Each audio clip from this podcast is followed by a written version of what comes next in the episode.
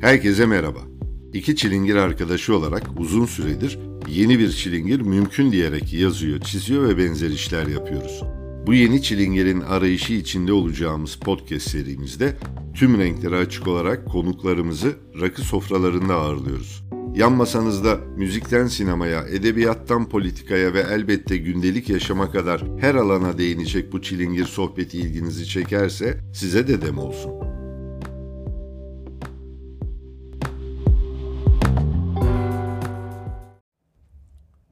Evet, yoldayız. O zaman hoş geldik. Bu da şey oldu her seferinde. Evet ya, iyi başlıyoruz böyle. Aslında tabii şey... Güncel tabir, akıştayız. Bak bu da güzelmiş. Sanırım onu söyleyemem ya. Akıştayız. Muratçığım akıştayız. O başka türlü bir şey. Akıştayız'ı karşılıyor. Yoldayız güzel mi? Yoldayız güzel diyelim. Güzel giriyoruz da. Hoş geldik diyelim. Efendim. Ya son şeyde tabii rakı tadımı yapmıştık podcast'te. Şimdi tadımlık rakılar içiyoruz galiba, değil mi? Bu hani Instagram'da falan, Twitter'da şey oldu ya. Çorba kaşığıyla rakı bira içenler. Evet. Şu artık olay ona döndü. Tamamen çok acayip her şey. Bir anda çok hızlı gelişti ve değişti. Rakı tadamayacağız ama tadımlık rakıda sıkıntı yok. Yine de o bölümü aslında o ilk sezonun son bölümüydü. Evet. Meyhanede rakı tadımı nasıl yapılır diye. %47 zamdan sonra kendini imha eden ilk bölümümüz oldu. Bir şey, keyiften ve hazdan bahsederken aniden nefret objesine dönmek gibi. Şimdi, ne kadar da içmişler, nasıl da içmişler, tada içi. Öyle yorumlar geliyor yani. Bizim derdimiz ne? Evde işte iptidai koşullarda yakalanma riskiyle rakı üretmeye çalışıyoruz. Siz meyhanelerde gününüzü gün ediyorsunuz falan ama ne yapalım işte podcast için arada biz de rakı tatmaya çalıştık.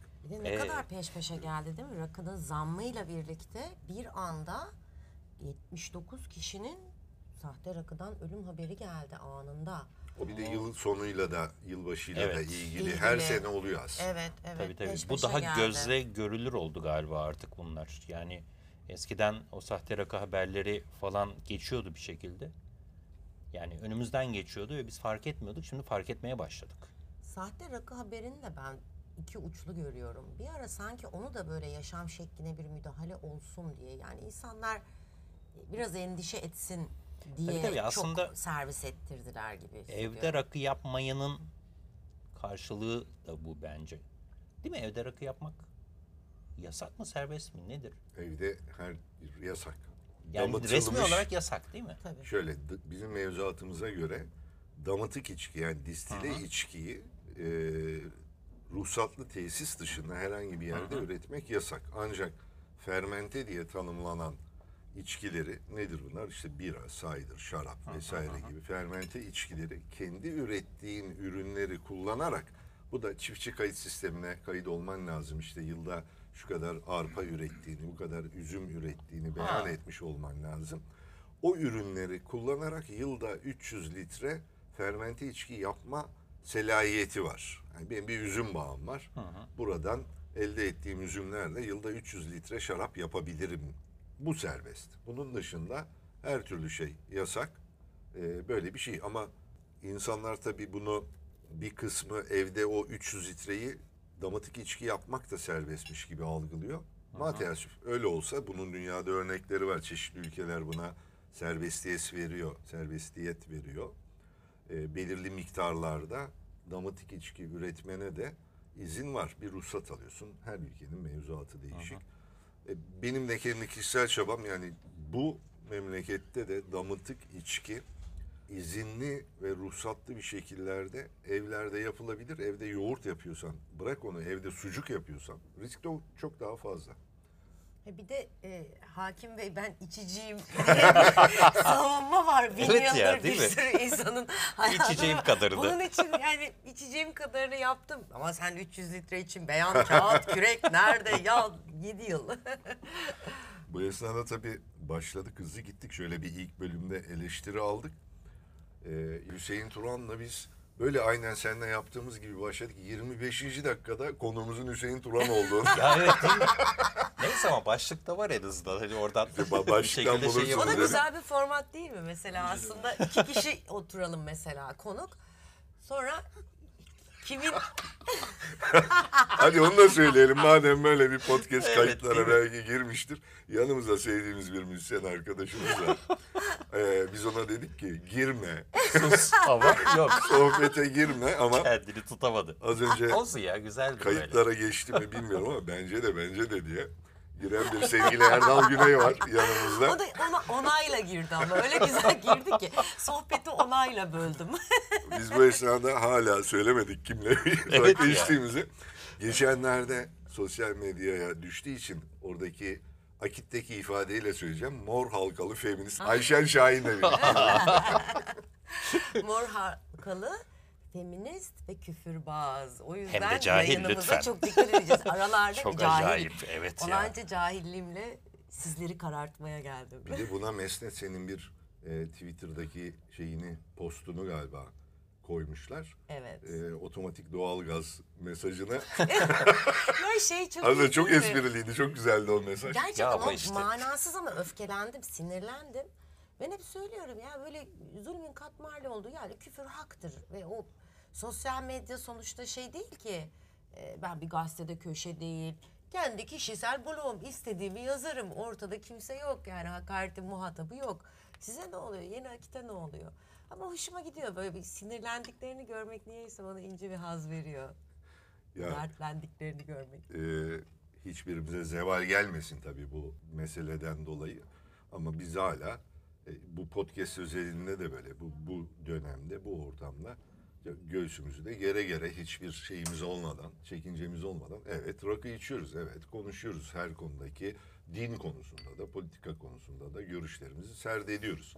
Bunun gerisinde durmak da anlaşılabilir bu dönemler açısından ama artık herhalde mızrağın çuvala sığmadığı dönemler de geliyor bir sürü insanın tepkisinden onu gördüğümüze göre.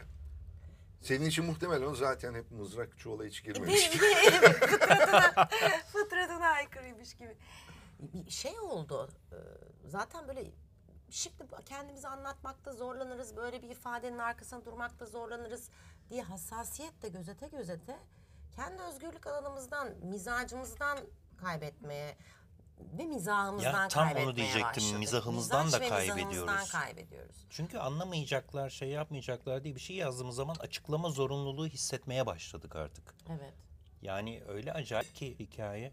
Biraz şeye de bakmak lazım. Hassasiyeti de anlıyorum. İnsanlar hangi kavramı, hangi mevhumu, hangi alanı savunacağını şaşırdı ama biraz gücü yetene gibi bir şey oldu bu hassasiyet işi de. Ya ortada çok net öfkelenebilecek ve hassasiyet dayatabilecek merciler varken böyle birbirimizin kelimesinin altında, niyetinde bir şey sorgulamak. Hukukta bile vardır iyi niyet karinesi diye bir şey. Yani bir şey yaparken kötü niyetli miydi, içi temiz miydi? İnsan ona göre tavır alır. Hukuk bile ona göre tavır alıyor. Hakim bile ona göre tavır alıyor. Bizim böyle sosyal yaşamda da biraz o konuyu esnetmemiz lazım diye düşünüyorum. Ya bu da şakadır yani. Bu da hikayedir. Burada da kaçar ağızdan bazı kelime. Kaçar tabii canım, her yerde, her zaman, her koşulda yani. İnsandır, hata yapar, bir de ayrıca hata da olur. Ama onda bile lüks yok artık. Şöyle düşünüyorum aslında, o klasik sarı öküzü vermeyecektik hikayesi. O ne zaman başladıysa, o ilk sarı öküzle başladı. Ondan sonra o kurbağa metaforuna döndük yavaş yavaş. Evet. Ve şimdi moral değerlerin üstünlüğü meselesi var. Birileri her gün çıkıp sana, senin içinde doğduğun, büyüdüğün, savunduğun değerlere marj dışıymış, çizgi dışıymış moral üstünlüğüyle konuşuyor. Bu çok tehlikeli buluyorum ben bunu. Ve bu da sistemi kuşatılmasından, ele geçirilmesinden. Ele geçirdikleri sistem çok mu matahtı? Benim için değil mesela. Ama öyle ya da böyle temsili olarak çok uzun yıllara dayanan 1980 belki darbesinden milatlayabiliriz. Ele geçirdikleri bu sistemi ne yapacaklarını da bilemediler ama şunu yaptılar. Kendi moral değerlerini norm olarak kabul ettiler. Artık bir yazarın, gazeteci yazarının feminist olması, dinle ilişkili görüşünü söylemesi, buna ilişkin mizah dozu yüksek bir tweet atması dahi bu moral değeri üstünlüğünün verdiği bir şeyle normun dışındaymış gibi hissettiriyor bize. Ve bunu da kabulleniyoruz. Benim zoruma giden bu. Kalıp da yatıyoruz ama kendi mahallemizden konuşalım. Şimdi bu kalıp dayatmacılık bence her mahallenin kendi içinde sorunu. Herkesin kafasında bazı kalıplar var ve herkes gördüğü insanı, tanıdığı insanı birçok doğruyla birden sınıyor. Ya mümkün değil ki hepimiz birden bu kadar mükemmel politik doğrucu olalım, hayatımızı çok iyi yaşayalım. Tabii, geçmişe tabii bakıyoruz, o çok özendiğimiz siyah beyaz rakı masalarında hani Turgut Uyarlar, Tombiş Uyarlar. Ya bu insanların sosyal yaşamında hiç mi yanlışları yok, hiç mi kimseyi üzmediler, kırmadılar? Ya hayatları politik doğrucu muydu? Bunlar hem vegan da hem çevreciydi, hem işte politik doğruculuk çizgisinden hiç kaymayan böyle insanlar değildi ki. Herkesin işte masaya taşıdığı, bir tat kattığı bir meziyeti var. Geri kalanı zaman içerisinde insan eğitilir, görüşü değişir. Ama özü bir iyi niyet taşıyor olmak. Özünde bir kötülük amacı, gayesi gütmüyor olmak. Bir de şu oldu. Şimdi öyle bir sınandık ki yani acı, işte açlık, ekonomi, yaşam hakkına saldırı. Burada savunduğumuz yer toplumun geneline göre abes kalıyor bazen. İşte mesela muhalefet partileri de şimdi bu içki tutarı ile ilgili, içkiye yapılan zamla ilgili, seküler kesim yaşamı ile ilgili bir şey söyleyemiyor çünkü millet aç aç diye bir şey çıkacak. Yani ekmek yokken rakının hesabı gibi bir şey oluyor. Kadın mücadelesi için de öyle. Ya ben inanamıyorum, nasıl öldüremezsinize geriledik. Darbeden önce Türkiye'de devrimci hareketler kadının cinsel devrimini konuşuyor. Ya, kadının cinsel devrimini geçtim şu an. Hani öldüremezsin, hafifletici sebep olmaz, ne giydiğiyle ilgili mahkemede soru soramazsın, o hiçbir şekilde bir delil olamaz, bir sebep olamaz. Şimdi aynı kapıya geldik ama yani o biraz sistemi ele geçirenlerin kendi evet doğrularını bir marj olarak tanımlayıp bunun dışında kalanları moral değerleriyle aşağılaması ve buna hak görmeleri. Ve bizim de burada bir savunma pozisyonuna geçiyor olmamız lazım. Ama yani biz de aslında vesaire falan ana muhalefet diye tırnak içerisinde söylediğimiz birkaç unsur da bunu sürekli destekliyor. Aman şimdi bir takım dengeleri bozmayalım diye. Öte yandan bizim gerilediğimiz pozisyonda az önce senin söylediğin gibi belki 30 yıl öncesinin, 50 yıl öncesinin meselesi olmayan konuları şu anda anlatmaya çalışıyoruz bir yandan. Şimdi anlatmaya çalıştığımda da işte tepkide şey, ya yerimi şu an bir dur önce buralar kamboran yani bir şu an ne alaka bu konular. Ama işte o sarı öküz, onları konuşmaya buralara geldik. Şimdi sohbetin akışını bölmek istemem. Su alabilir miyim? Ben bu rakı sofrasında en çok bir şeyini çok severim. Elden eleliğini. Hani sürekli bir şey gerekir ya, böyle buzu uzatır masası. İster istemez masayı kaynaştıran ya, tabii. Bir yapısı var ya. Üzerine içilen çorba da bence bunun şeyi. Daniskası iyice. Sirkeyi alayım, sarımsağı uzat, bir limonla ve tuzu verir misin, ekmek falan derken mecbur kalıyor insan. Şimdi bir o zaman biraz önce şeyde de konuştuk ama bir çekincemi söyleyerek ben sohbetinde belki açılışına ya da yönlendirmesine biraz girmiş olayım. Sen az önce şeyi söyledin. Evet, biz kendi mahallemizde de bir takım şeyleri, politik doğruluculuğu vesaireyi birbirimize anlatmakta da zorlanıyoruz. O iyi niyet karinesinin biraz rafa kaldırıldığı bir şeyler de oluyor. Biz şimdi iki adam senin karşındayız. Ne zaman mansplaining yapacağız diye dizlerime bağ titriyor. Öyle bir şey olursa. Ya uyarırsın zaten, hani şeyim yok ama. Uyarırım. Mansplaining şöyle. Şimdi mesela bir sürü yolu var. Bir tanesi söz hakkını çalmak, gasp etmek. Yani tam lafa girdiğinde gür sesle onu bastırıp böyle bir sözünün duyulmaz olmasını gür sağlar. Gür ses demeyeydin iyiydi ama. Ama şimdi yani sen karşımdasın diye bir korçi sesi. O top sesin altında ben burada. Bize de gerçi... Ya aslında tam olarak şöyle bir şeyden bahsediyor gibi sanki. Böyle girdim bir anda. Böyle devam ediyorum. Etmiyorum. Ya bize şöyle bir şey var. Duruyoruz biz kadınlar normalde. Hani bekliyoruz herhalde bir söz gelir diye. Aa, gelmiyor. Bazen şu oluyor mesela... Bunu parlamentolarda görüyoruz, işte açık oturumlarda görüyoruz. Herkesin sırayla konuştuğu bir yerde kadını göz göre göre pas geçme de olabiliyor mesela. Atlıyor, onun söz hakkını evet atlıyor. Söz televizyonda hakkını gasp ediyor. Televizyonda da çok oluyor o iş. Bir de ya kadının bilebileceği konuda üstence akıl öğretme de mansplaining'e giriyor. Mesela şimdi biz pet fiyatlarında konuşuyoruz ya, ya diyoruz böyle bir fiyat, bu temel ihtiyaç, bunda vergi olmaz. Adam diyor ya o ne diyor, öyle temel ihtiyaç mı olur? Kardeşim sen yoksun ya bu döngünün içinde. Hani orada sen konuşunca işte bu mansplaining. Sen bana benim yaşadığım gerçeklikle ilgili açıklama yapma. Türkçe zaten açıklama diye çevirdiler bunu. Hani o açıklamaya girme. O kadar güzel oturuyor ki. Yerleşimi, yani ben hala mansplaining diye metinlerde görüyorum. Arada böyle şey yapıyoruz. Nasıl diyeyim şimdi, gerçekten dangalakça beyanların üzerine mansplaining çok şık kalıyor. Yani açıkleme daha böyle bir ağız dolusu oturuyor. Bir dakika, açıkleme mi, çükleme mi? Açıkleme, açıklamadan geliyor. Adam açıklıyor, man explaining. Yani adam açıkladığını zannediyor gibi sarkastik bir anlamı var. Bırakın adam açıklıyor bu konuyu diye. Çüküyle açıklıyor. Heh, açıkleme de böyle adam açıklıyor ama yani çüküyle konuşuyor şu an. Tamam. Anlamında güzel oturuyor, ağza da oturuyor. İyi kelime oldu bence. Birileri bir ara erkekleme demişti falan. Erkekleme de galiba. Ama hani bir açıklamaya girmesi erkeklerin. En çok karşılaştığımız o, kadın adına açıklama yapıyor, beyanda yapıyor. Ya Lohusa sendromunu masaya yatırıyor, hayatında çocuk doğurmamış adam, işte pet fiyatlarıyla ilgili ahkam kesiyor. Kadın hakları. Kadın hakları konusunda konuşuyor. Ya, o kadar güzel ki açıklıyor, bizim adımıza açıklıyor yani durumu. Bir de bizim şu anda alanımızda hani rakı ve meyhane ile ilgili, Murat çok sever onları. Rakı içen kadın güzellemesi. Güzellemesi değil mi? Eyvahlar olsun. Rakı içen kadın 10 kaplana bedeldir. O ki gözleriyle her şeyi anlatır falan gibi. Ben o aforizmaları yazan insanların kadın masalarında rakı içmediğini düşünüyorum. Ya büyük ihtimal aslında tersine. Ya rakı masasında kadın bunların ağzından girmiş, burnundan çıkmış, roller ters aslında. Adamı düşürmüş kadın masada. Yani o orada bir güzelleme yapıyor da kadın kadına içilen rakı masaları bence bilinmiyor. O aforizmaları yapanlar hiç bilmiyor. Bizim masalarda da o kadar çeşitli konu dönüyor ki kadın kadına oturduğumuzda. Bazen yani yan masalarla da biz çok iyi kaynaşırız.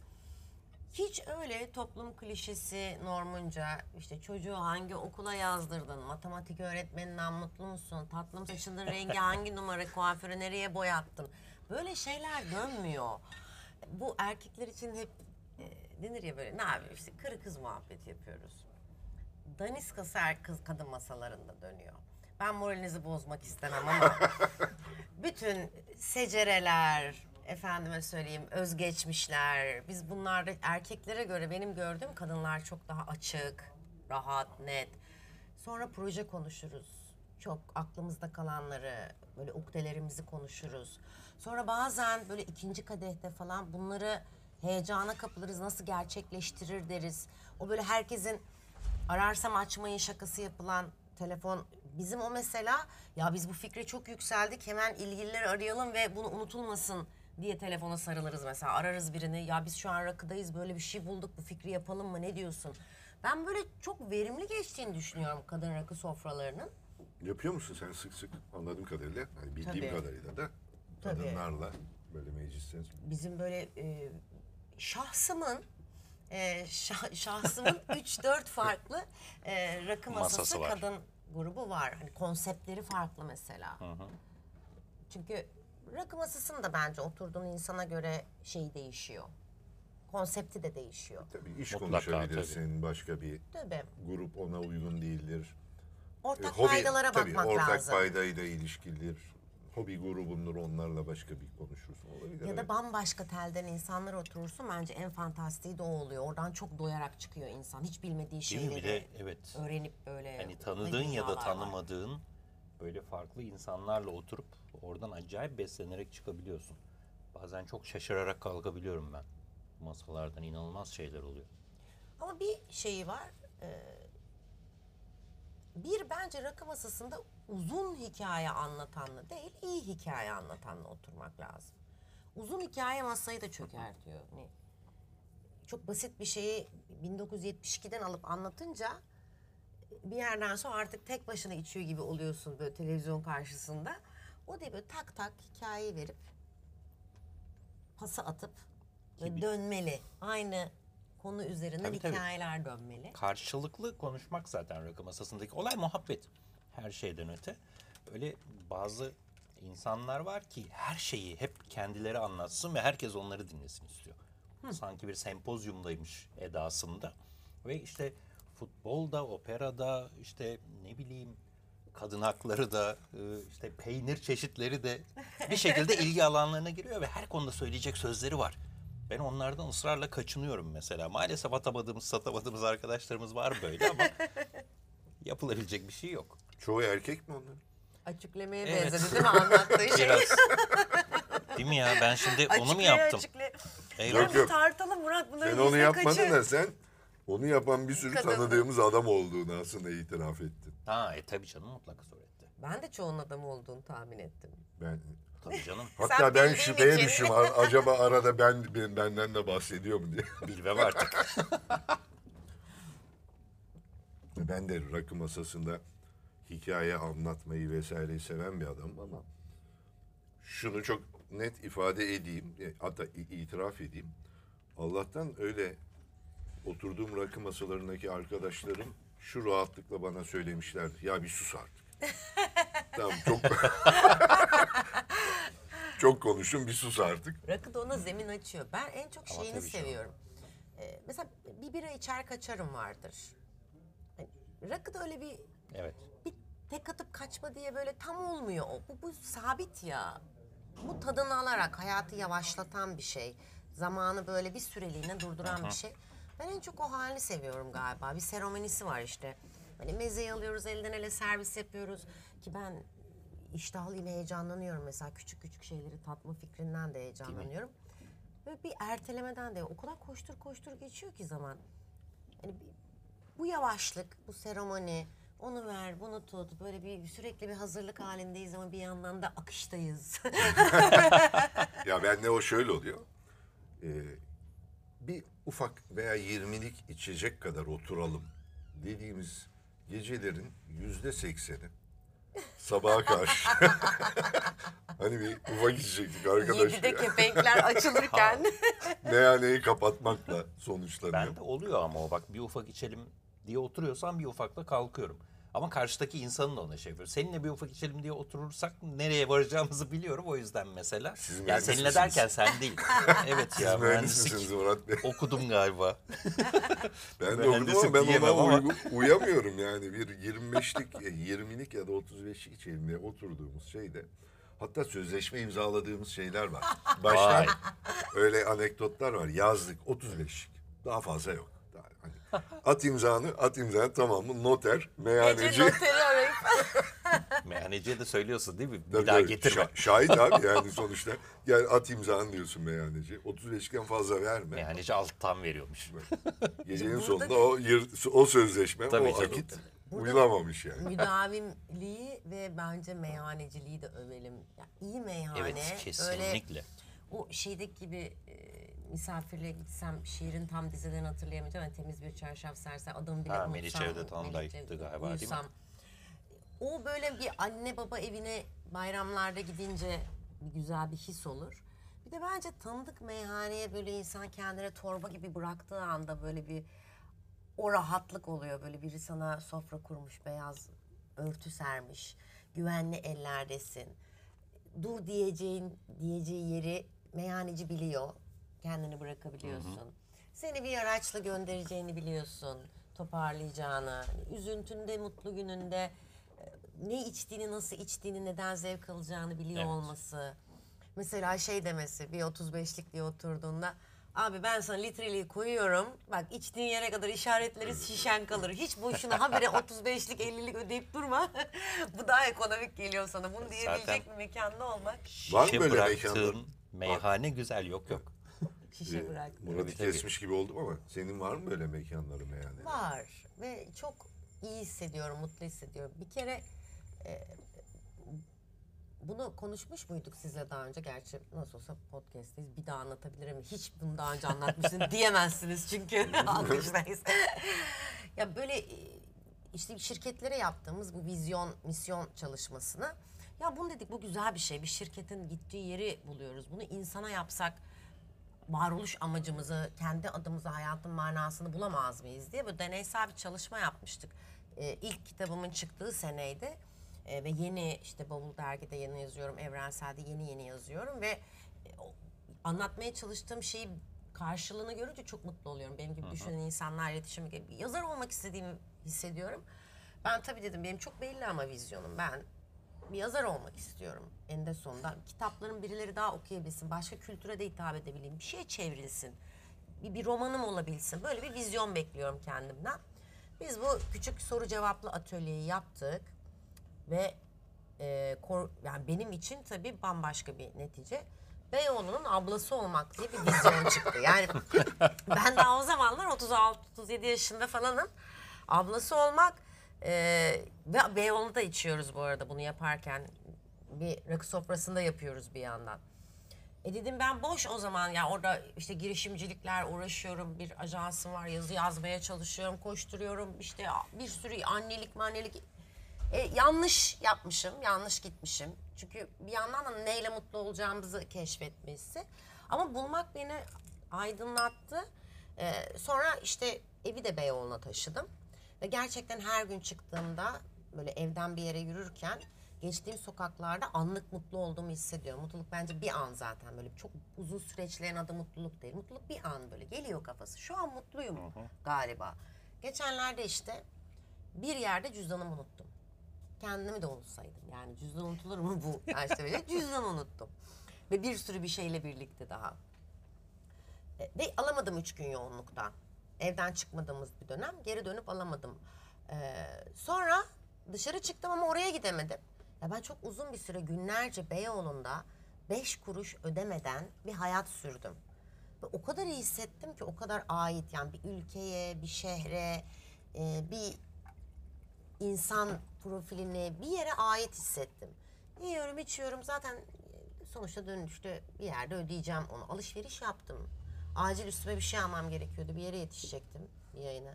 Bir yerde gömlek aldım. Sonra veririm, hallederim. Sonra cüzdanımı alıp dağıta döndüm. Yani bunu farklı esnafla o güven ilişkisini kurmak. Böyle şeylerim var mesela. Uzun oturduğumuz 12 saat rekor kırdığımız rakı sofraları var.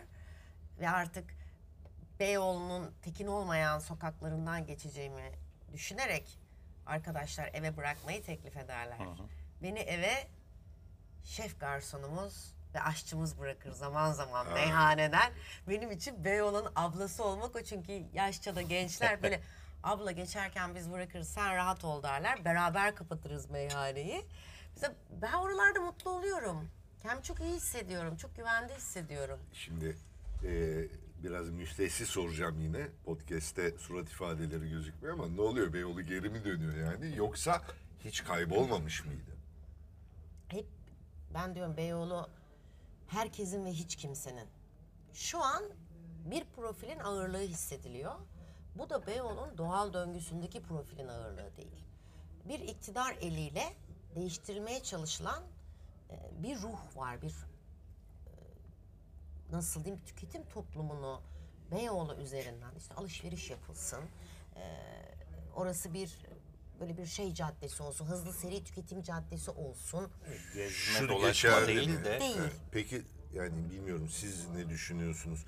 Sermayenin el değiştirerek aslında sermayenin devamlılığı hep baki. Bir sermaye var orada. Kentsel dönüşüm, tarlabaşı vesaire. Onu yapanların siyasi aidiyetleri, profilleri değişti. Ama şu hiç değişmedi. Buradan elde edilen rant, bu politik aidiyete sahip sermaye sahiplerinin yönlendirmesiyle farklı demografik kitleleri de beraberinde getirdi. Beyoğlu hep bunu yaşamış. Markus Tali hep bunu yaşamış. Ama özüne bir şekliyle belirli periyotlarda o ilk kuruluşundaki Grande Pera şeyi hep dönmüş.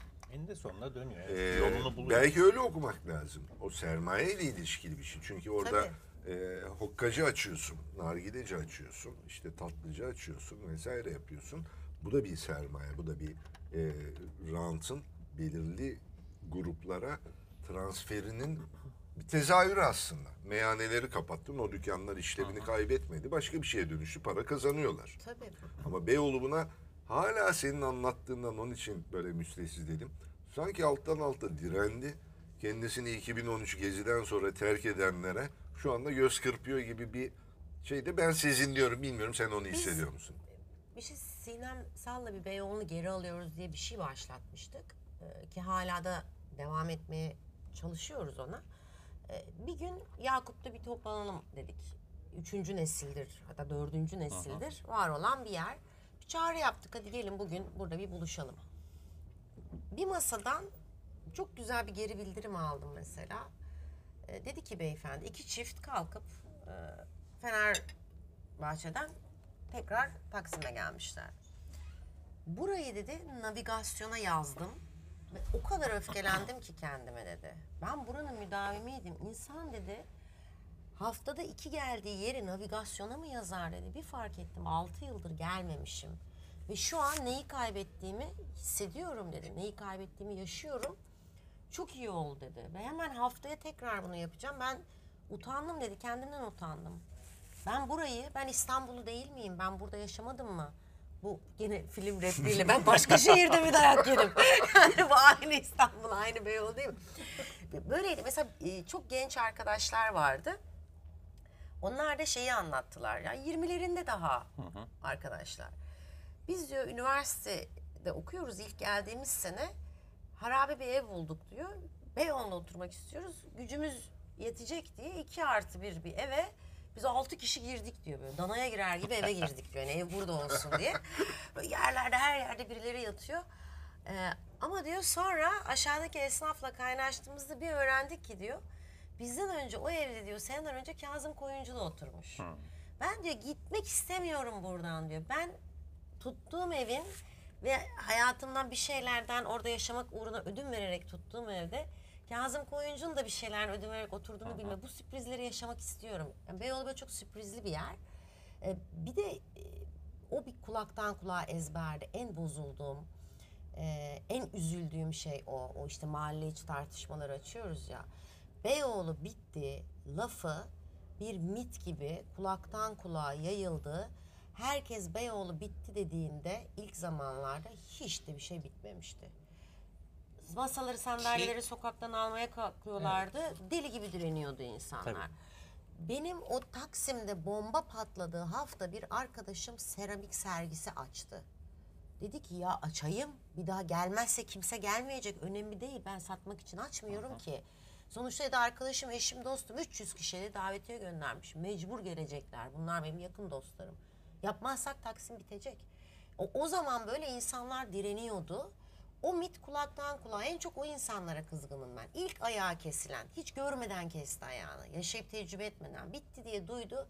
Bitmiş ya, oraya gitmeyelim artık dedi. Ama onu yapanların çok büyük çoğunluğu Türkiye'de bitti. Zaten İngiltere'ye, Kanada'ya, Amerika'ya gidelim diyen de bir kitle. Doğru. Bir yandan. Doğru. Öyle herkes öz eleştirisini versin. Evet.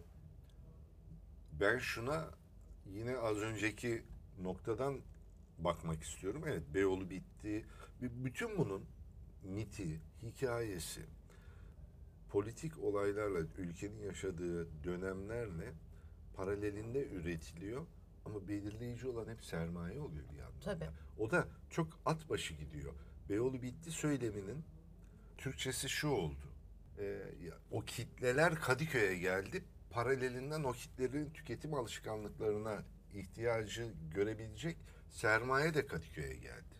Şimdi lokal niş kafeler dönemi Kadıköy'de de bitiyor. Zincir ve ciddi büyük yatırım gerektiren vesaire olan, bir arkasında büyük içki firmalarının olduğu mekanlar açılıyor. Kültür merkezleri açılıyor. Şu oluyor, bu oluyor. Aynı mikro sistemi Kadıköy'de tekrarlamaya başladı. Şimdi bu kitle, benim tahminim Beyoğlu'ndaki bir sonraki yerel seçimde belediye başkanı değiştiğinde, ki geçen seçimi Alper alsaydı, şu anda denge kurulmuştu, balans biraz daha normale inmişti. O sermaye hareketi de onu takip edecekti. Tabii, tabii. Dolayısıyla insanlar oraya gittiğinde ve şu anda da Yavaş yavaş uçverdi. AKM tekrar açıldı. Beyoğlu Kültür Yolu projesi İstanbul Büyükşehir Belediyesi'nin katkısıyla bir şeyler oldu. Beyoğlu senin diye bir kampanya. Bir şeyler oluyor ve bu paralelinde temel belirleyici olan o kiraları ödeyecek grup, mafya, alt işveren, işte şu iktidarla olan ilişkilerinden dolayı bir takım yatırımcı grupları kendi içerisinde onlar trendi görüp arıza başladıklarından talebi bizden çok daha iyi görüyorlar. Ve Beyoğlu hep böyle olmuş. Doğru. Bu arz talep meselesini hep bir dengeye oturtmuş. Ama işte Beyoğlu bitti demeden. Bence bu bitti işi dememek lazım. Evet. Yani şimdi lap diye ortadan girdim. Aslında ben o kampanyaya kızmıştım mesela. Beyoğlu'nu geri alıyoruz lafına. Ve onun gittiği yerlere kızmıştım. Hani sonra Sinem'le de konuştuk, yazıştık o mevzuyu. Yanlış yerlere gidebilecek bir şeydi. Çünkü en başta teslimiyet şeyi var. Yani biz sanki Beyoğlu'nu verdik ve şimdi geri almaya çalışıyoruz. Hı hı. Ben vermedim mesela Beyoğlu'nu. Evet, çünkü ama hala böyle ısrarla gittiğim plakçılar orada. İşte plakhane orada, kontra plak orada. Devamlı gittiğim kitapçılar orada. Çok sevdiğim sahaflar orada. Güzel kafeler gitti belki, bitti. Ama onlar da evet ara sokaklarda hala, yani ne bileyim işte Zencefil kapandı mesela, benim çok sevdiğim mekanlardan Özkonak böyle. Gitti bu işte hafızamızı yani oluşturan pek çok mekan gitti. Tabii. Ama ona rağmen hani Beyoğlu'ndan bir şekilde ben ayağımı kesmedim, bağımı kopartmadım. Bir de baktığımızda geri alıyoruz da Sinem de açıklamıştır ama o şuydu. Açıkladı. Beyoğlu'nu yeniden hiç kimsenin ve herkesin yapma kaygısı. Evet işte zaten sorun o. Yani Beyoğlu'nu geri almak demek, Beyoğlu'nu kendine bırakmak demek. Yani Beyoğlu herkesin kendini ifade edebildiği bir yerde. Bu arada ben şey demiyorum. Beyoğlu böyle Sütliman, Şanzelize. Hiç öyle olmadı ki tarihi boyunca. Zaten olmasın. Kuralınca oynadığı. O pisliği içinde olmalı zaten. Olmalı. Kuralını bilen oradan zevk alıyor zaten. Sen hayatta hiç yüz yüze gelmeyeceğin insanlarla orada yüz yüze gelebildiğin için keyifliydi o. Her kesimi kaynaştırabildiği için güzeldi zaten. Ne kadar güzel bir şey söyledin. Şimdi ne geldi aklıma biliyor musun? Mesela ortaokul öğretmenim benim hayatımı şekillendiren Türkçe öğretmenim, insanlardan bir tanesidir. Yaş aldı tabii ki. Geçenlerde Karaköy Köprüsü'nden 1960'lara ya da 50'lere tekabül eden bir fotoğraf paylaşmış. Şık döpiyesli hanımefendiler, frak demeyeyim de takım elbiseli, papyonlu, fötür şapkalı adamların olduğu köprü üstü bir fotoğrafı. Ah efendim işte gitti elimizden Beyoğlu'na kravat takmadan, papyon takmadan, döpiyes giymeden çıkılmazdı. Şimdi bu seçkincilik üzerinden biz Beyoğlu'nu geri kazanmaya ya da kaybettiğimiz Beyoğlu, tırnak içerisinde Murat'ın söylediği şey, önemli, kaybetmedik de biz genel olarak bir vazgeçişte bulunduk. Toplum canım, ben olarak de gitmemeye başladım, mekanlar oldu. Yani işte Çiçek Pasajı turistikleşti dedim, gitmedim ama aslında hala hep aynı şekilde devam ediyor ki kitabın lansmanını orada yaptım işte, biliyorsun. Sırf bu yüzden hani Beyoğlu'nun göbeğinde yapmak istiyorum. Çünkü arkadaş, kitap lansmanı yaptın, bizi çağırmadın ya. Ben de. Ama o zaman hay ağzın bal yesin. Seni çağırmış olmalıyız ya. Çağırmadık mı? Hadi ben kaynadım. Onu nasıl çağırmadık? Niye seni de mi çağırmadık? Rezalet. Ben ya kimi Ayşe çağırdım? Ama birlik olmamız lazım. Erdal da çağırmamışlar. O tamamen benim dışımda gelişen bir şeydi ya. Yani ben yakın çevremden. Organizasyon komitesine mesaj gönderdim. O zaman tanışmıyorduk. Senle de diyeceğim ama olmaz tabii, ayıp. Neyse. Yani nereden geldik? Bana niye döndü bu? Durup dururken. Öz eleştiri topu bir çığ olarak. Tamam. Mansplaining yapma bize. Eyvallah olsun. Mansplaining benimkisi. Şu en kısa zamanda işte şu pandemi koşullarından kurtulursak yeniden öyle bir gece yapıp unuttuğum herkesi çağırmayı istiyorum. Çok sitem aldım ondan sonra. Onun için İnönü Stadyumunu falan kullandım. Abi şeydi ama ya yani. Hani öyle acayip bir dönemdi ki ben oradan oraya koşturuyorum, bir sürü yere röportaj veriyorum, şu oluyor, bir yerlerde konuşmam gerekiyor, bir de çalıyorum üstüne yani hani abi kendi işim de devam ediyor, yazmalarım devam ediyor falan derken ben orada... Pardon ama Can Bonomo'yu çağırdınız, beni çağırmadınız ya, alındım yani. Ama Can Bonomo şarkı söyledi. Ya denerdik biz de elimizden geldiğince bir tamam, küçük bir çalışırdık kanon falan. Şarkı söyleyecek misin bundan sonraki gecede? Ya bir hadi bir şey de bulayım. Ben şarkı söyleme konusunda özürlü bir insanım. Ama şu İstanbul Üniversitesi çok sesli klasik batı musiki korosunda bas baritonuyum aynı zamanda. Öyleydim farklı zamanında. Ama ses böyle olduğu için tabii doğal olarak seni oraya atıyorlar zaten. O uzun bir hikaye. Yani hani atmak değil. Az önce Ayşen uzun hikaye anlatanları sevmem dedi. Onun için ekonomik anlatayım. Hadi buzu anlatayım ya. Evet ya. Çünkü ben bir buzluğa attım senin suyunu az önce. Denedim de onunla içmeyi denedim ama olmayınca. Ayşen ben üniversitede bir arkadaşa hafif böyle aşık oldum.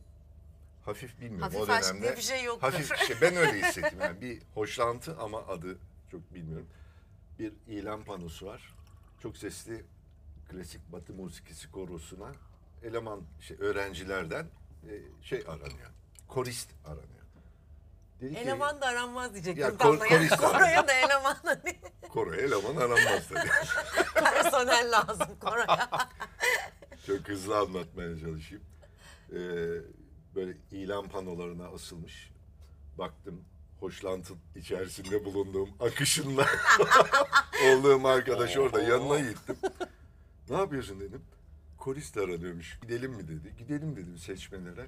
Seçmeleri kazandık ama bir şehlebini hoca almıştı. 5 yıldızlı karga ama adam ederiz. Geç ve katıl. Ben 2 yıl boyunca katıldım.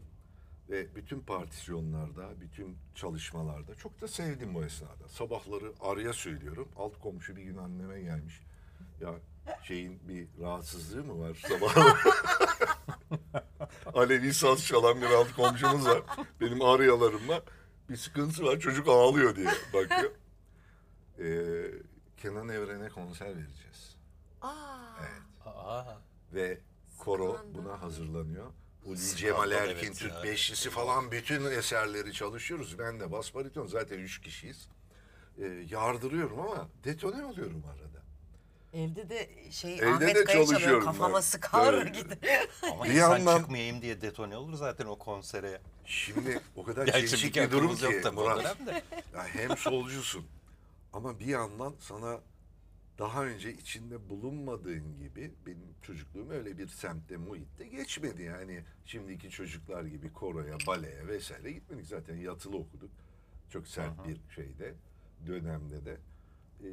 Bu benim hoşuma gitti. Hoşlantı içerisinde bulundum. Hafif aşk demeyeyim. Arkadaş da başkasıyla birlikte olup beni terk etti. Zaten hiçbir zaman birlikte olmamıştık da. Ben olayı çok sevdim ve devam ettim. Son konser günü hoca beni çağırdı. Hatta onun şöyle bir bende travması var. İGS'den terzi çağırdılar. Frak diktiriyorlar bize. Aa.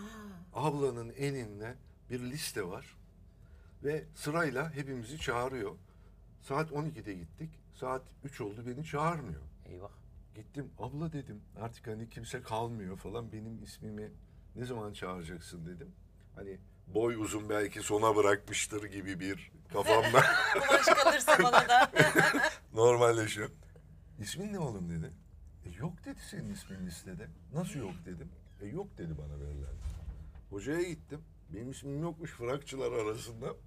Yok dedi ne bekliyordun ki dedi. 2 yıl bütün provalara gittim ve bütün aryaları, bütün Türk Beşlisi'nin bütün partisyonlarını ezbere biliyorum. Çalışıyorum evde. Detone oluyorsun oğlum dedi. Dolayısıyla seni konsere alıp paşanın karşısında risk alamam dedi. Aman paşan da çok anlıyor Allah aşkına yani, sanki demişimden söyletti hocam şimdi beni ya demişim sen. Paşa şimdi, biliyor mu o işleri? Ben şimdi dumur oldum ama insan psikolojisi o kadar ilginç ki alçalmanın şeyi yok. Çok sevdim çünkü o haleti ruhiye hoşuma gitti. Playback yaparım hocam dedim. Ay inanmıyorum şu an buna. Ben bir üniversite bir de bu kadar ufaldım ya. Sen dedi ki playback bile bozarsın playback'i. O esnada içimdeki devrimci uyandı ve seni de hocanı da paşanı da darbeyi de zaten bu darbe Baskın Oran'ın Kenan Evren'in yazılmamış anıları kitabı vardır. Orada Kenan Evren'in bir koro konserine gitmesi haberi üzerine Baskın Oran günlük yazar. İşte yazılmamış anılarda. O kadar sıkıldım ki önce sağ baştan saydım, sonra sol baştan saydım, sonra ortadan saymaya başladım ama geçmiyor, bitmiyor. Acaba aslında bizim koro muydu? Belki de sizin koruydu. Evet, anlamayacak. Ama ne kadar verimli bir hoşlantıymış. Yani insan hani aşk için neler yapıyor da ya aşk için gördüğüm en tatlı girişim Kore'ye yazayım bari kız gidiyor. Yani, ancak şu. Hani el alem çok daha böyle sefil oluyor ya böyle emekçiliğin dibine vurmalar falan, ne güzel bir kariyermiş. Bir benim için bu bir trajik bir şey oldu. Hakikaten o şeyi sevmiştim ama bir yandan da Paşa'ya, Kenan Evren'e konser vermemiş olmanın gururunu yaşıyorum ama o züğürt desenlisi gibi geliyor. Fırağı kaybetmiş olmanın... Ya hiç fırak değil, evet. Ben üzülürdüm. Yani bir daha fırak giydin mi? Yok, hiç giymedim Ayşen. Yani. Keşke bir dedeğim olsaydı. Fırağı alıp oraya almasaymış. Hocaya da ilk tepki, bunu şu an mı söylüyorsun? Evet, yani, öyle söyledi. Evet ya, o kadar bekliyorum. Şimdi seni niye çağırıyor oraya mesela? Ya bu podcast'te şeyi söylemeyeceğim tabii ama ben böyle bayağı parkalı falan o dönemde. Bir adam olarak kapıyı böyle tekmelerle falan oldu haberi duyunca. Senin gibi hocanınla, seninle falan diye böyle bir adamın üstüne doğru yürüdüm. Ama buralar tabii gerçek değil, sessiz şeyler değil. Onlar hani hocanın da, senin de Allah gani gani işte bildiği gibi yapsın falan gibi, iyiliğini versin. Evet. İşte huzur içinde uyuyamıyorsun geceleri, inşallah vicdanına sınanırsın gibi asla eril ve seksist olmayan bir takım. Ya ben o zaman da çok eril küfür eden bir şey değildim. Çocuk değildim. Ama tabii hem böyle bir varoşta büyümüş olmanın hem itiraf edelim. Ettik öyle söyleyeyim.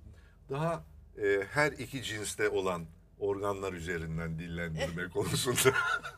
Ama işte eskiden Beyoğlu'na frakla çıkılıyordu, kravatsız çıkılmazdı. Herkes birbirini gördüğünde başucuyla selam verirdi, gözücüyle. Şapkanın şeyi kaldırılırdı. Böyle şeylerden de ben çok sıkılıyorum aslında. Şimdi tekrar o muhabbeti dönecek olursak, frak bu arada ben giydim.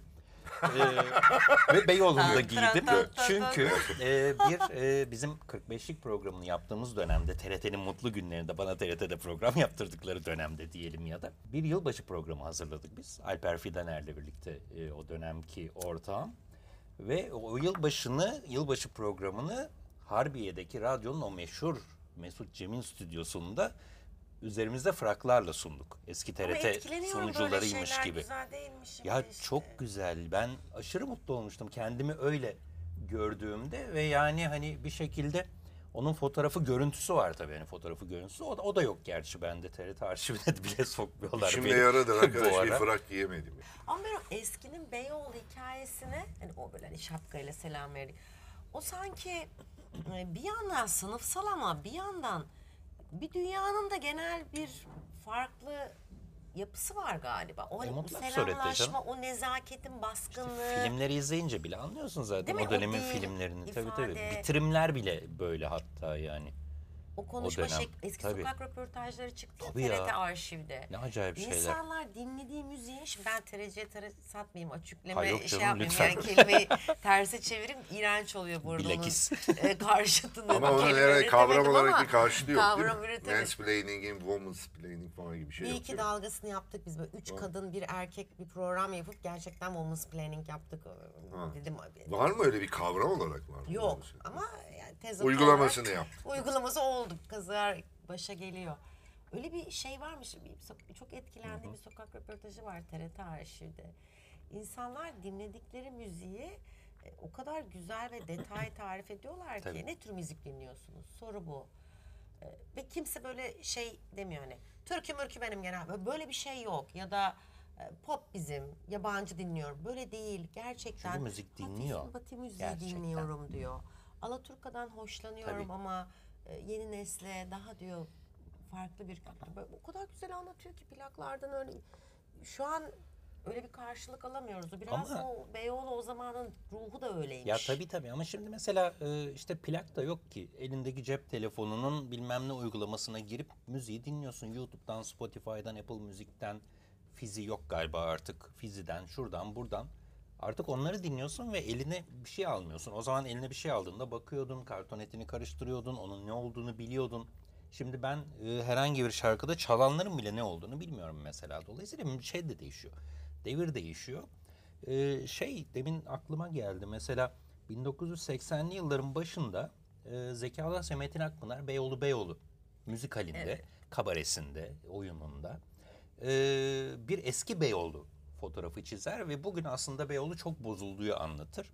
Bugün onu al, aynı metinle ufak bir kısım değişikliklerle, yani işte baştaki adamın adını değiştir, bilmem neyin adını değiştir, bir tane mağazanın ya da bir ahanenin adını değiştir.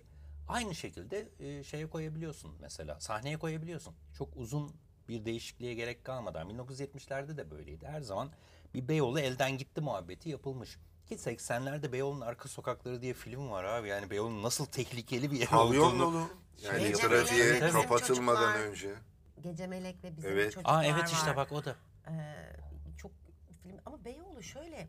Bence yapısı Beyoğlu'nun zaten o çok eski zamanlarda anlatılan fraklı dönemleri tabii, geçiyorum. Canım. Böyle temiz, böyle nasıl diyeyim, nezih, steril. Hiçbir zaman olmadı. Olmadı. Öyle değil. O tam tersi ve toplumun tüm kesiminin. Ben o yüzden mesela Beyoğlu kendi üniversite döneminden hatırlıyorum. Bence büyük bir kayıp. Şu anki dönemde büyük bir kayıp. Sonu çok güçlü olduğu dönemde. Çok fazla fraksiyon vardı. Ama hiçbir fraksiyon güçsüz değildi. Yani en böyle adı ufak geçen fraksiyonun bile nereden baksanız İstanbul genelinde bir 10-15 bin insanı vardı. Ve ağırlıklı olarak hepsinin Taksim sınırlarına, Beyoğlu sınırlarında kalan kültür merkezi vardı. Evet ya, bak ne güzel dedin. İnanılmaz bir kültür merkezi. Şimdi mafya vardı. Çok mafyanın vardı. Karşısında tabii. Sol vardı. Bir güçlü, çift kutuplu sistem gibi, hani Sovyetler ve Amerikan emperyalizmi gibi Beyoğlu'nun içinde bir denge vardı. Bizim zamanımızda ben üniversitedeyken 19 yaşındayız, 18-19 yaşındayız. Arkadaşlarımız mesela demiştik ki ya biz çok bira içiyoruz. Öğrenci bütçesiyle zor oluyor. Biz bir birane açalım, fıçıyı alırız. Hani kendi içtiğimizi çıkarsak, kar bırakmasa bile gelen de bizde içse ya döner yani. Fıçıya girmiş oluruz. Eve fıçı vermiyor çünkü şirketler. Ve iki üniversite öğrencisi Beyoğlu'nda bar açabiliyordu. Tabii. Şu an iki üniversite öğrencisi eve 2 kutu bira alamıyor. Ne yapıyordu? Mafya geliyordu. Diyordu ki böyle burada bu olmaz. Ne yapıyordu? O da gidiyordu başka bir... Diyordu ki abi bar açacağız bunlar... İki güç birbirine gövde gösteriyordu ve bir şekilde bir denge oluyordu. O çift kutuplu sistem dengesiyle. O arada kalkınmaya çalışan hani 3. dünya ülkesi gibi iki öğrenci o barı o dengede açabiliyordu. Ve yani bunu bir para kazanma, bunu zincire çevirme, lüks bir yer yaratma gailesiyle değil işte. Arkadaşlar beraber içelim, evde zor oluyor. Fıçı alamıyoruz. Evet, sevdiğimiz müziği dinleyelim. Sevdiğimiz müziği dinleyelim. Bizim gibi duyan insanlar da gelir belki. İstediğimiz saatte kapatırız. Ve bu kademeli geçiş de mesela çok kolay bence. Yani şu an ben adil bulmuyorum mesela. Ruhsatı, içki ruhsatını çok zorlaştırdılar, vermiyorlar, o ayrı. Korkunç hava paraları dönüyor bence, illegal. Yani bir ruhsata para veriyor insanlar. Taksi plakası mantığından farklı bir şey değil. Onlar da denetim, işte cadde işgaliye bedeli, masayı çek. Ya inanılmaz, bir günde 4 katına çıkan işgaliye bedelleri var. Mekan tam ucu ucuna sürdürebileceğini düşünüyor. Zabıta geliyor, işgaliye bedeli değişti. Hadi bakalım kepengi indiriyor muyuz? Müdavimlerimize gidip arkadaş haftada 1 değil 2 gel, ben bu işi döndürmek zorundayım mı diyoruz. Böyle bir sınavdalar. Ama ne olabilirdi benim kafamda? Bence bir tabela vergisi işi yeniden ele alınmalı. Zincir mağaza için. Bir tabela, bir bedel. Ama sen 6 katlı binayı yekpare kapatıyorsan kendine, artık bir dokuya giriyorsun, yani bir bileşeni oluyorsun. Onun mesela inanılmaz bir kademeli vergisi olması lazım ki oradan alınan gelir butik, yani yerli üretim yapan, tasarım üretim yapan, zincir olmayan ve bir şekilde bir arz yapmaya çalışan yaratıcı ürüne stopaj desteği olarak dönebilsin. Bir küçük bir kasaba vardı, hikayesini duydum Fransa'da, böyle güneyde ufacık bir köy, 200 yıllık. O kadar hoşuma gitmişti ki belediye kafe, restoran gibi işletme açmak isteyenlere ve sanat galerisi açmak isteyenlere belediyeye ait mülklerden bir yeri ilk sene içerisinde gösteriyor ve diyor ki ilk sene için burada yapabilirsin, ikinci sene için sana vereceğimiz kira bedeli böyle. İkinci senede vergi almıyoruz çünkü senin burayı halka benimsetme süren.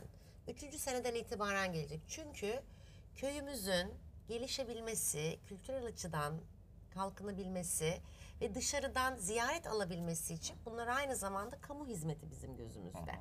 Ve bunları teşvik etmek bizim görevimiz. Aslında Beyoğlu'nda belediyecilik hakikaten bu kadar fark yaratırdı. Ruhsat da kademeli verilirdi. Mesela herkes restoran yapmak zorunda değil. İşte sıcak servisi olmayan yere başka bir ruhsat verilir. İşte yangın merdiveni işi mesela farklı meslek kolları için farklı değerlendirilir. Yani bunların tamamı masaya yatırılıp güzel bir kalkınma planı çıkarılabilirdi. Ya olabilir. Ve hala de, olabilir. Hala olabilir ki aşağı yukarı buna benzer bir şeyi burada Ahmet'i konuk ettiğimiz bölümde Kadıköy için konuşmuştuk mesela. Evet. Hemen hemen aynı şeylerden bahsetti o da. Ki anmışken de Polonya'da olduğumuzu söyleyelim biz. Hala kendi ne denir ona müdavim olduğumuz meyhanedeyiz. Ben bu arada yemek yerken bazen fark etmeden inlerim, zor tutuyorum kendimi şu an inlememek için. Ya bu vişneli sarma çok efsane değil mi? Ya benim favorim o benim burada.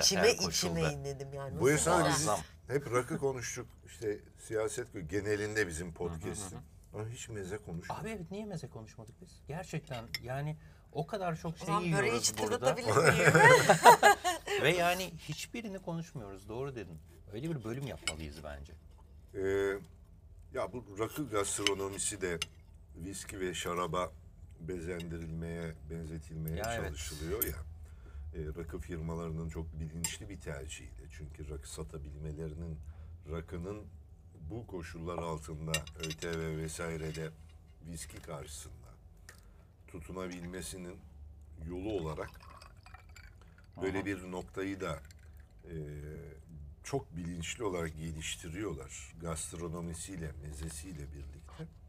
Haksız da olmadıkları nokta var. Benim bir takım tahditlerim var. O ayrı bir başlık ama meze dediğin şey hayat aslında. Rakının mütemmim cüzü. Hukukçuların şeyiyle, diliyle. Meze yoksa rakı, rakı yoksa meze. Rakıda 3 tane şey çok önemli ya. 3M, meze, müzik, muhabbet. Evet. Hadi müziksiz olur. Hadi müziksiz ama meyhane olur ama olmaz, mezesiz, muhabbetsiz rakı, olmaz. Rakısız meze. Ya bir tane erik kemirirsin bütün bir gece boyu gibi bir şey o da mezedir. Ya da yanında bir şey olur ama illaki rakı yanına muhabbeti ve mezeyi ister. Ayşen hatırlattı. Müzik de gelir bu arada. Vişneli sarma yiyoruz şu anda. Muazzam ya. Bir de millet ağaç linç edecekler bizi. En başından beri benim şeyim o. Asıl tercihim, favorim. Kırmızı erik salatamız var burada. Çıktıysa ondan da söyleriz. Nergis. Nergis. Hani bir şekilde bunu dinleyenler varsa ve buraya gelmeyi şey yaparlarsa o Nergis'i muhakkak zaten atsınlar. Korçi Bey ve Murat Meriç'in sevdiği mezeler derlerse burada yardımcı oluyorlar. Klasik. Gerçek bir müdavim cümlesi. Evet ya gerçekten. Adınızı ama öyle yani buradakiler yardımcı olurlar. Size kalktım ben. Size kendimden bahsetmiş miyim Ayşen Hanım? Ayşen hoş geldin ya. Hoş geldin vallahi. İyi ki geldin. Tüm bölüm boyunca sessiz kalan Erdal Güney arkadaşımızla hoş geldi diyelim. Ve bitirdik. Eyvallah. İyi ki geldiniz. Vallahi billahi. Biz bitti demeden bitti.